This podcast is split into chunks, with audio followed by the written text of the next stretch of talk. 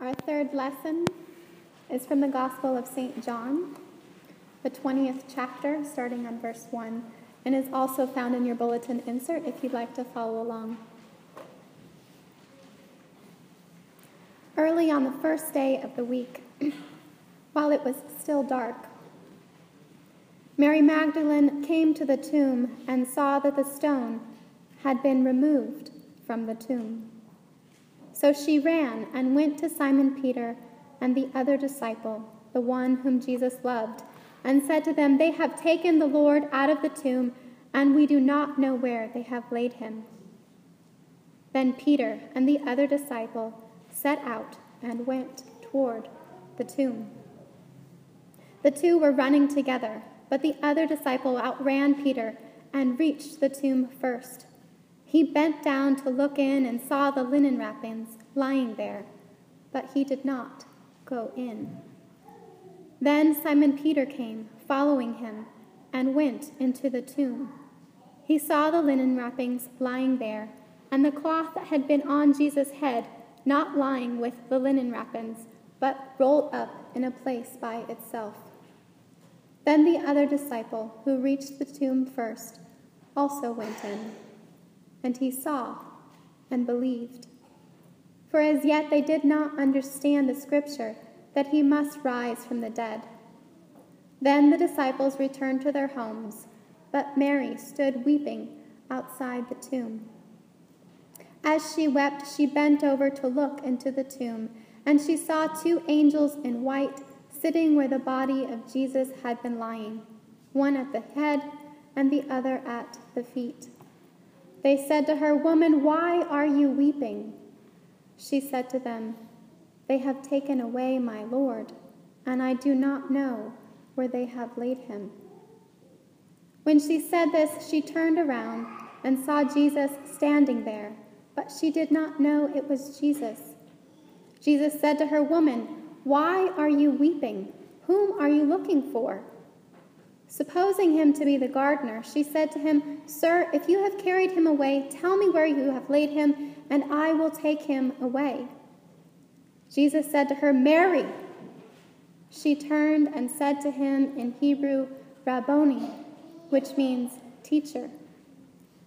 Jesus said to her, Do not cling to me, because I have not yet ascended to the Father, but go to my brothers and say to them, I am ascending to my Father and your Father, to my God and your God. Mary Magdalene went and announced to the disciples, I have seen the Lord. And she told them that he had said these things to her. Here ends our reading.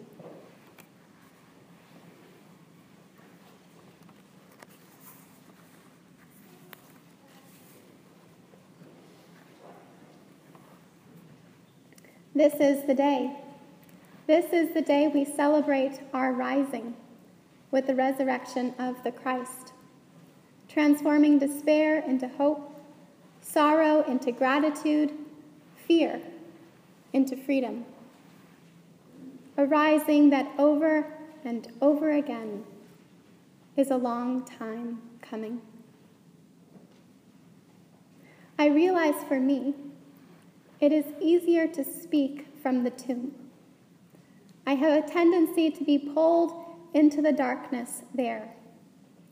I've learned, whether it was a good learning or not, that what is real is what is painful and vulnerable and traumatic. So I have a hard time going to the light. But I have been intrigued by this idea that we really can heal from our trauma that we don't have to forever live the stories of what have harmed us. Even our tradition's Easter story, though it comes with an ancient Jewish oppressed people, these people somehow walk with a nobleness of the human spirit. Nearly 10 years ago, this Easter morning, Maya Angelou gave a reading of her poem, Still I Rise. And as she was preparing to embody those words, she said, Everyone in the world has gone to bed one night or another with fear, with pain, or loss, or disappointment. And yet each of us has awakened, arisen, somehow made our ablutions and seen other human beings and said, Morning, how are you? Fine, thanks. And you? It's amazing, she said. Wherever that abides in the human being, there is the nobleness of the human spirit in spite of all. Black and white, Asian, Spanish, Native American, pretty, plain, thin, fat, vowed or celibate, we rise. I am amazed by those like Maya Angelou who walk as Easter people, who are claiming the Easter part of their story, who don't live out of a place of embarrassment or having been pushed down. I see Maya Angelou in this recording 10 years later and witness strength and someone who has risen and who walks from that place. And I wonder, how could it be that I could live as an Easter person? Because I know that it's not only true that harm has happened, that the grave and the crucifixion have happened, but also that the rising has happened. From the opening verses of the Gospel of John, there are hints that Jesus will rise again. We are told of the life and light that shines forth from Jesus that, and using the past tense, did not darkness did not overcome. And the command to rise is sprinkled throughout the book. Even so, the road to understanding this rising and who this risen one is is a hazy one. And though Jesus encourages his disciples that they know the way, they aren't clear within themselves. On this long awaited Easter morning, even still, Mary finds herself in darkness. Convinced that someone has stolen Jesus' body, she is lost in despair. And then, like the rising sun, the light comes in her own hearing. I imagine her gasp her eyes light up, her smile brimming over, as the life of God, dormant within her, surprises her in its rising. And with her name, she is called back to herself. Moments of Easter often come in a surprise. They often take a long time, not because we haven't worked to get there, but they do come in our daily lived experiences. Transformation of feeling hurt into a place of being able to offer generosity, becoming the actor in our story, not only the one acted upon. I think of years when I walked with great anticipation of the death of my dear friend. And when the day finally came, the transformation that happened in that moment. What once made me feel like I was going to drown, even thinking about, became a moment of great honor, a moment that gave me power as I witnessed her noble spirit, even in her dying. I also think about when I first learned to paint. Yes, painting. And I only happened into painting because I wanted to take sculpture and casting. I never thought I was very good at it. And painting 101 was a prerequisite. I ended up having this professor for painting who was like a spiritual guru, calling the inner painter out of each person. It was this class of athletes and people who were not painters, but who were trying it on because they needed it as a part of their degree and it was incredible. I didn't know there was such a world of color around me before. I started looking at the sky and the trees and the people around me with delight. Just watching the leaves, the color of the leaves as I walked up the hill from class, I was lost in my own ecstasy like a John Muir moment.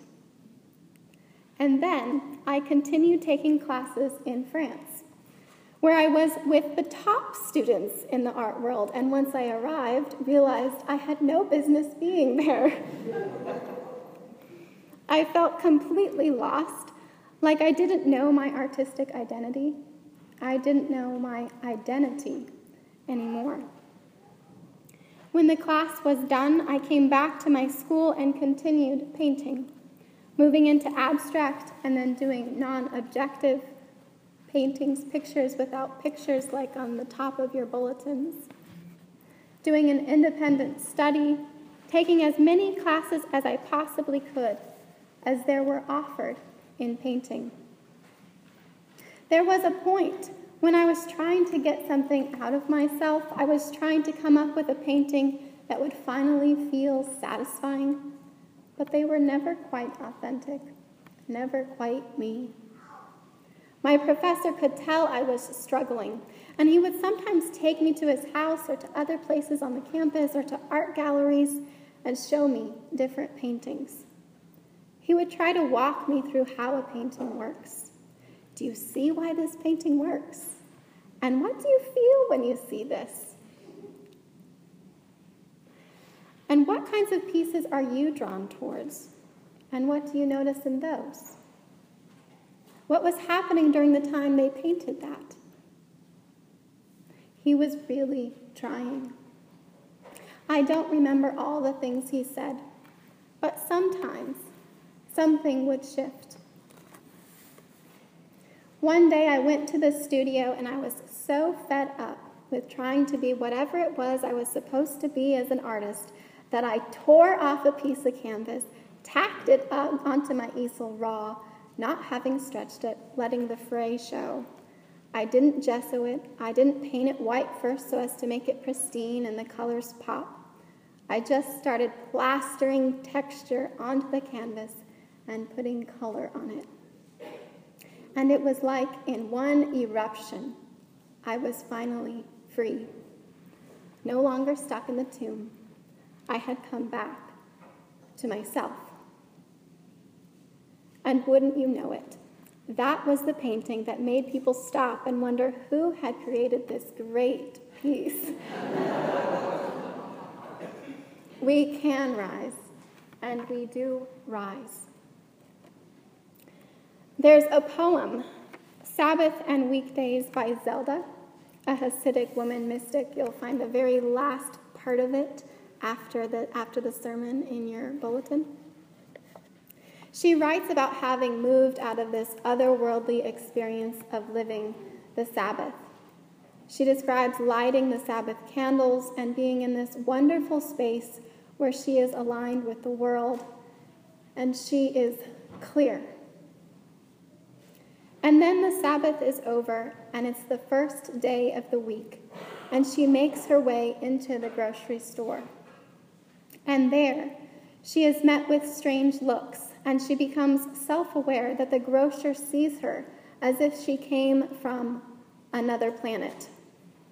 With dismay, he surveys her looks, foreign to him, and in his pupils, she can see mirrored back to her her crumpled scarf and her embarrassed smile.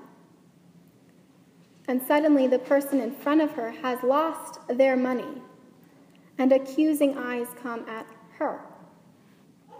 And this transformation happens where instead of going further down into shame, she moves out of feeling stuck in the store and stuck by the judgment and stuck by the harsh looks and assumptions and moves into knowing who she really is. The truth is not bound by the person in the store. The truth is not bound by one moment in time not even bound by her death.